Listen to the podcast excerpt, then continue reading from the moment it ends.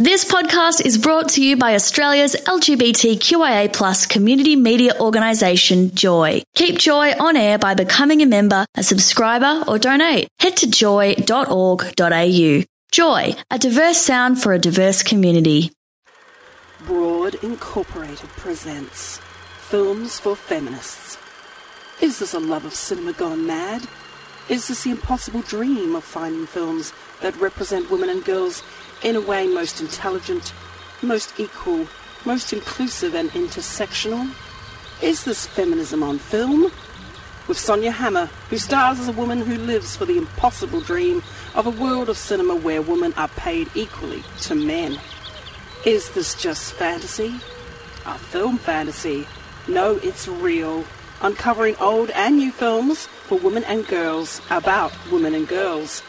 Listen to us Monday nights on Broad. Films for Feminists on Joy 94.9.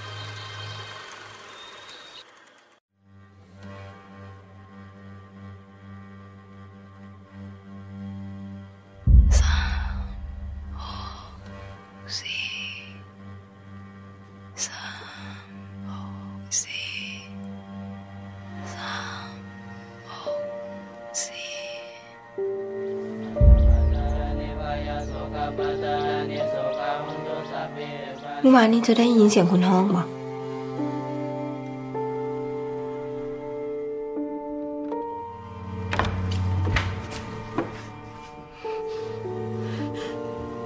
มันเงาหลายใดนับตั้งแต่เอเริ่มตาบอดเมื่อหนึ่งที่ตื่นขึ้นมา คือโลกหน่วยนี้มันแคบลง นับตั้งแต่เอเสียสายตาเอคิดว่าเอเห็นภาพหลอน ตอนที่มาดามบอกถึงเลขนั้น มันหมายความว่าตั้งไหน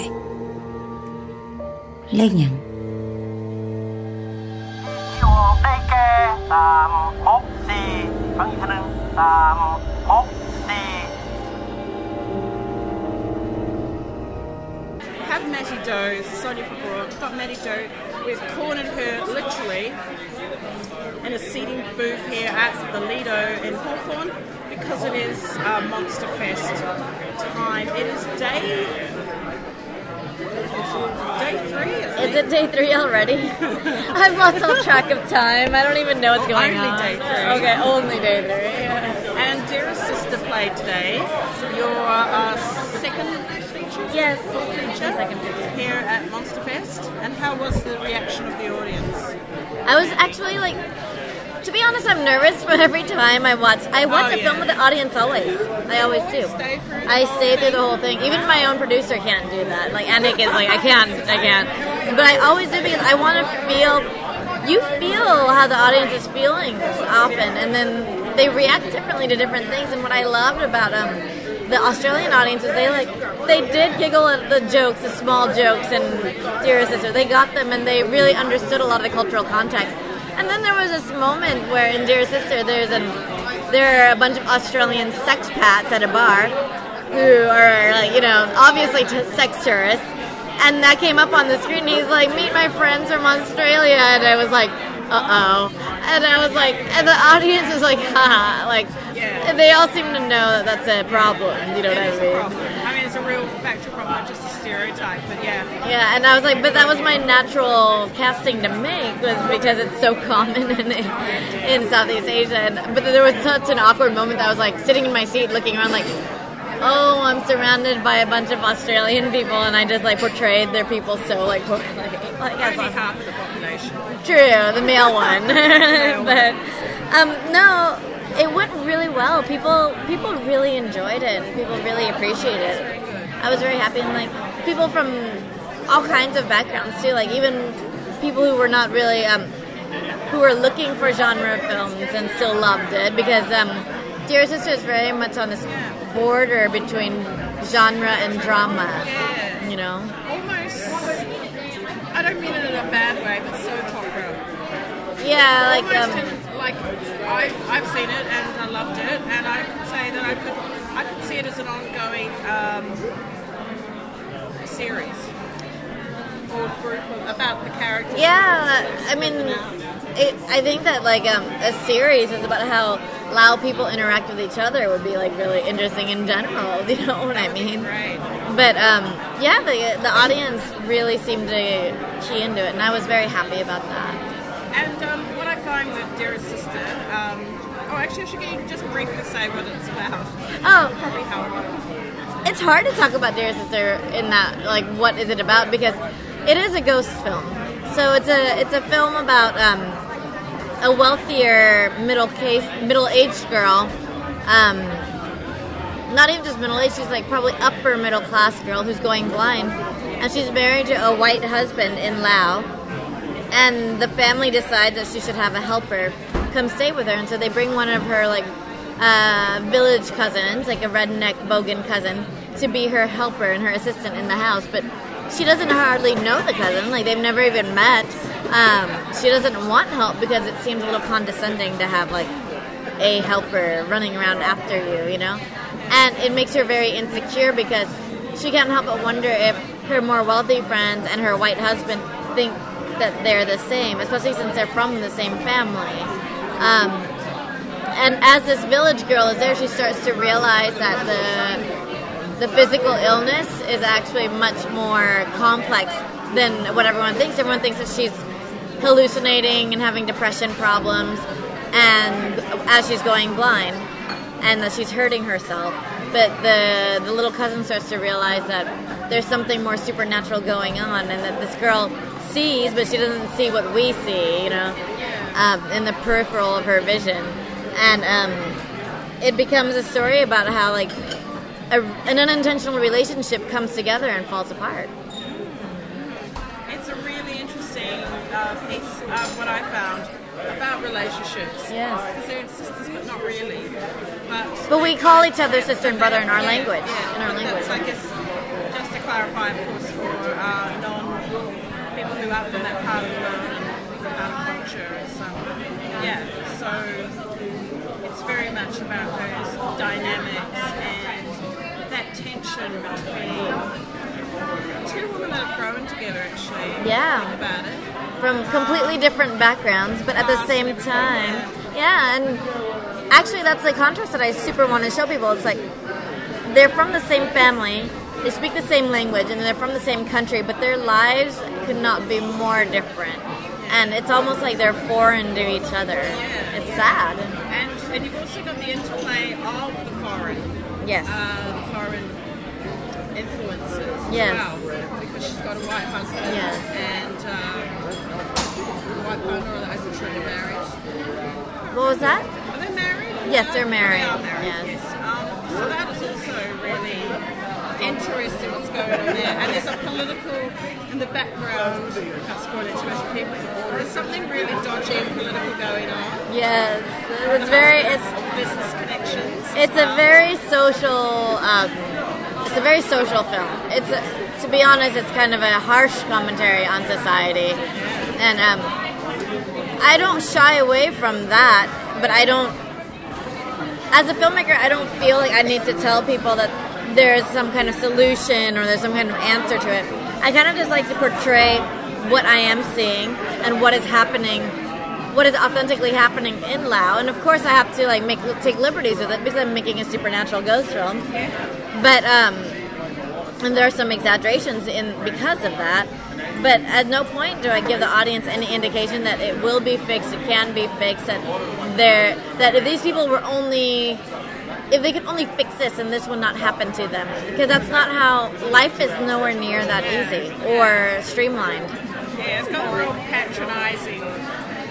People do that, Yeah, very yeah. and, and and it's getting that across, which um, very rarely see. Thank you. in drama. So that was really good. That's what I really was like. I'm glad you noticed that. Um, yeah, I mean, it happens to women, particularly women of colour. It Yeah. happens to Indigenous women as well. Yeah. Because clearly we don't know how to manage ourselves. I, I don't even know where this assumption would come from, you know? And it's like, for Asian women, the automatic assumption is that they're subservient.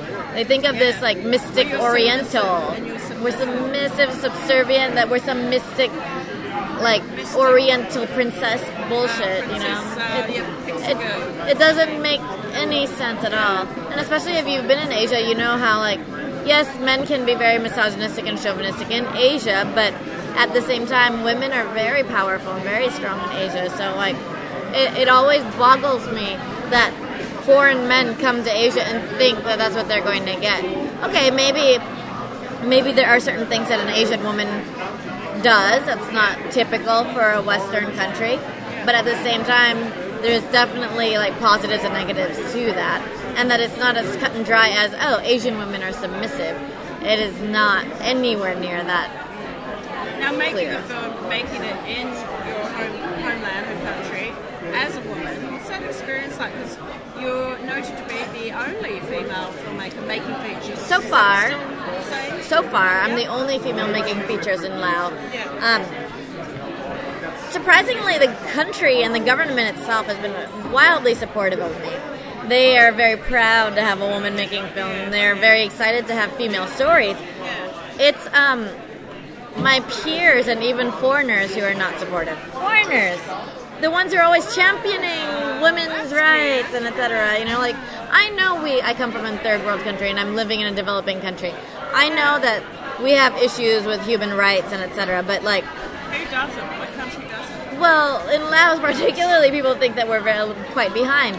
But then, like as a female filmmaker, I feel very supported by my own people and by my own country. But when I hear from foreigners and my own other peers that a lot of them think I'm only getting attention because I'm using that as a gimmick. Like, oh, well, of course, people have to say they like her because she's the only woman making film in the country. I get a lot of that. Yeah. Is there a film school or a film No. uh, college or None. something over there? No. There's a university and there's a media communication studies program, and I know that there's one professor.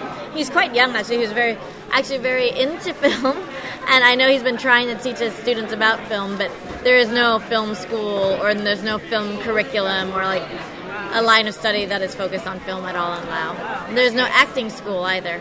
Okay. Yeah. I'm surprised because the performances are so They're just so much depth. They're beautiful. They're just normal people. I choose them. I choose my actors by their look and by their responsibility and talent. You know, I will always go for someone who is going to be who I can rely on to come on set committed. Yeah. and who is committed to be on time and to do the work and to. so none of them are trained as such. The only trained actor is um, the white guy who is Tambet Tuisk, and he was from Estonia, and he's actually quite famous as, you know, the the handsome hero in Estonia. Yeah. So he's the only trained actor, and that's the first time I've ever worked with an actual with an actual actor. yeah. He was very sweet. He was very kind. Actually, we were very worried initially because you know he's like an official actor, and then we're bringing him to live on the set with us. Did it get released in Estonia? We're working on a release right now. Yeah, we're working on a release right So now. He'd be in the foreground of the poster. Yes, we would have to make a new poster to put him more present, uh, and it, which makes sense because he's the one who would draw an audience in because nobody knows who's, you know, just who are these other people in from a country that they have never heard of. Yeah, it might increase perhaps relations between the two countries. Perhaps. Yeah, which would be a good thing. You know, next time, I mean, you talked about sponsorship, I think it was at the panel on the week, um, about funding sponsorship, and you had a beer company that came Yes, to. Beer Lao or the Lao Brewery Company, Yeah. which is very helpful because like there's I don't see any other way of um, finding generating income locally for the film. Yeah. That's going to make it become a reality. That's, that's We, I would hope so. I'm, I would hope that, like, for the success of Dear Sister, that more people think that film is a viable thing to invest in. I mean, Dear Sister has played in so many countries now that if people want to be seen and heard, that film is an option for them. You know, Yeah. even just thinking financially or business-wise. To be able to be represented the way Dear Sister has represented Lao is amazing. And what about television and things like that? As far as Our television system is extremely broken. It's in disrepair.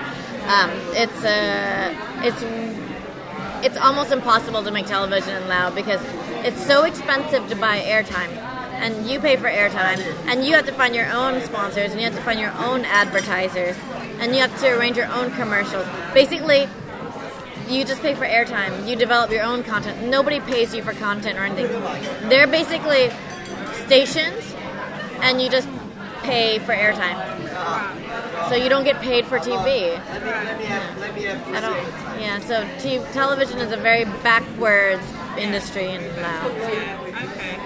Interesting. That's why we don't really have any ser- like story series, dramas, and etc. Speaking of stories, dramas, uh, can you tell us what you plan to do next? Another fiction or? Oh, my third film is so weird and so different.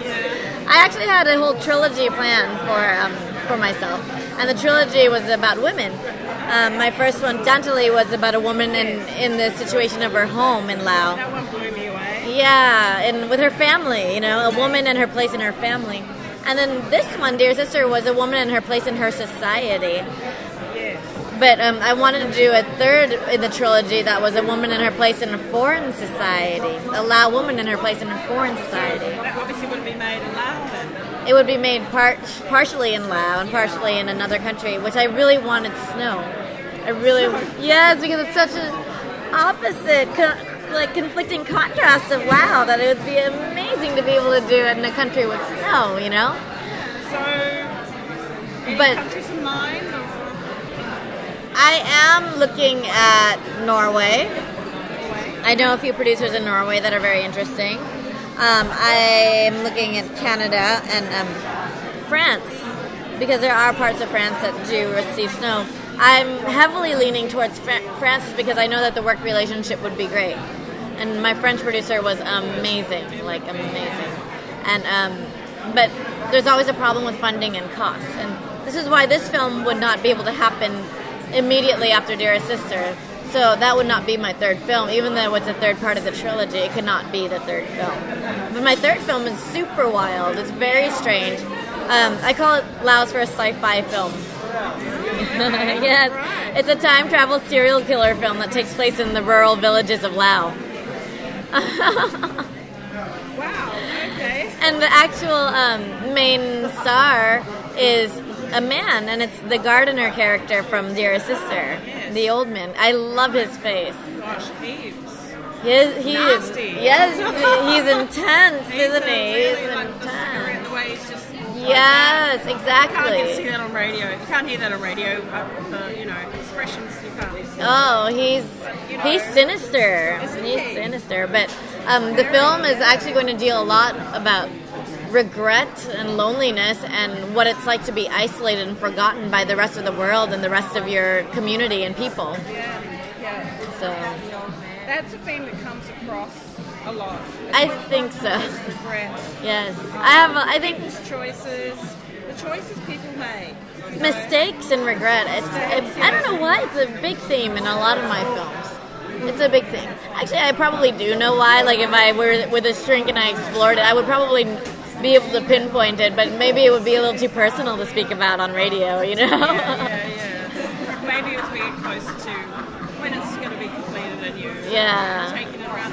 When do you think you'll have that? Ideally, I know? want to start production next year in the winter time. So around January or December, I would like to start production. Um, on the 7th, I go to Macau to the Crouching Tigers Project Lab to pitch the script. And so there are 12 projects that have been selected for cash prizes to um, to pitch and compete for these cash prizes, and I'm one of the 12. It's called the Crouching Tigers Project Lab, and it's part of IFFAM, which is like the International Film Festival um, of Macau. So, it, Sounds very cool. yeah. So that's the pitch, and then hopefully cross fingers. Oh, I don't. I'm not holding out hope, but I hope that I'll meet people who are interested at least. need to see your other two films, and maybe they'll get it. Maybe, but then I'm also competing against other projects that have been selected are like ultra famous directors. Like Don't think about it. Nicolas Winding Refn is one of the 12 projects. Oh well, he's a great director. Okay. Yeah, and uh, how does how would they even imagine like Well, an indie like me going up against him? That makes me feel as well because I've actually interviewed him, so you'll be alongside. Yeah, that's so strange. he seems awesome, and I like. I think his work is beautiful. All right. Do you have to talk to him and chat to him? No, not at all. Oh, you don't. Have to I mean, him. we don't. We, But if you do, he's a Doctor Who fan. is he He really? likes the sci-fi aspect. Oh wow! Okay, that's awesome. That's awesome. So yeah, keep that in mind. And he collects those um, phone You know those robot things? Uh, Oh. You know those uh, Chinese robots? You know, the, ten Yes, ones? yes. So he's a bit of a, yeah, That's collector. amazing. Okay. So when I interviewed him, that's what he was talking about. He was looking at his desk while I was on the phone to him, and he was. I could hear this clunking sound. I was like, "What is he doing?" I said, "What are you doing?" He goes, "Oh, while I'm talking to you, I'm just playing with my toys." I was like, "Whatever." I my, doctor, my Dalek, and I was like, Yeah, go. he has a little da- Dalek. Um, they look like trash bins. They look like uh, go. rubbish There's bins. there's a sci-fi fan for you. There we go. Play on that. And Doctor Who's all about the time travel, and you know. so. Well, I might wrap it up simply because I'm being selfish. I um, I have to see a film in 20 minutes. Oh, okay, okay. No worries. You can call me again anytime. Oh, I know. But Mattie, it's so great to finally have you uh, in the flesh for Broad on Joy 94.9 because I know we've done it on the phone when you were in Tasmania, I think it was. Correct. It was so time. fun, actually, and we did sci-fi and Squeam, and it was right. hilarious. And now I get to actually meet you, I and know. it's. it's been great. And you go back tomorrow. Well, you're going away. So you're I'm going to. Singapore tomorrow to show the oh, film yeah. in Singapore. Correct. Oh, yeah. right. It's busy, busy, busy woman. It's getting crazy, but at the same time, I don't feel busy enough because I want to be in production already. You know what I mean? Like, yeah, yeah, yeah. I want to make like. drinking wine, having fun. And Right now, I'm films. I should not be sitting around drinking wine. I should be making another film right now. Wow, My time already- travel serial already- killer I one. feel it happening. I want to. well, look, thank you so much for speaking to us. It's been great being with you on Broad Joy Night. Well, shit, see, I already messed up. Oh my god. Got your name. Oh, I did forget my name. So it's been great. This is Mattie Do on Broad on Joy 949, and it's been super awesome to be able to speak to everyone in Australia. Thank you guys. Thank you. That's gorgeous. Thank you so much. Good luck with the next project. Thank you. No, thanks so much for speaking to us on Broad. Thanks for Thanks, dear I'm so sister. to you. You tell me when I can? Yeah, go. Okay. Hi everyone, it's Julia Ducournau, director of Raw on Broad on Joy 949. Thank you. bombastic, bodacious, revolutionary, rash, outraged, organized, assertive, activist, days. Broad. On Joy 94.9. Thanks for listening to another Joy podcast brought to you by Australia's LGBTQIA plus community media organisation, Joy. Help us keep Joy on air. Head to joy.org.au. Joy, a diverse sound for a diverse community.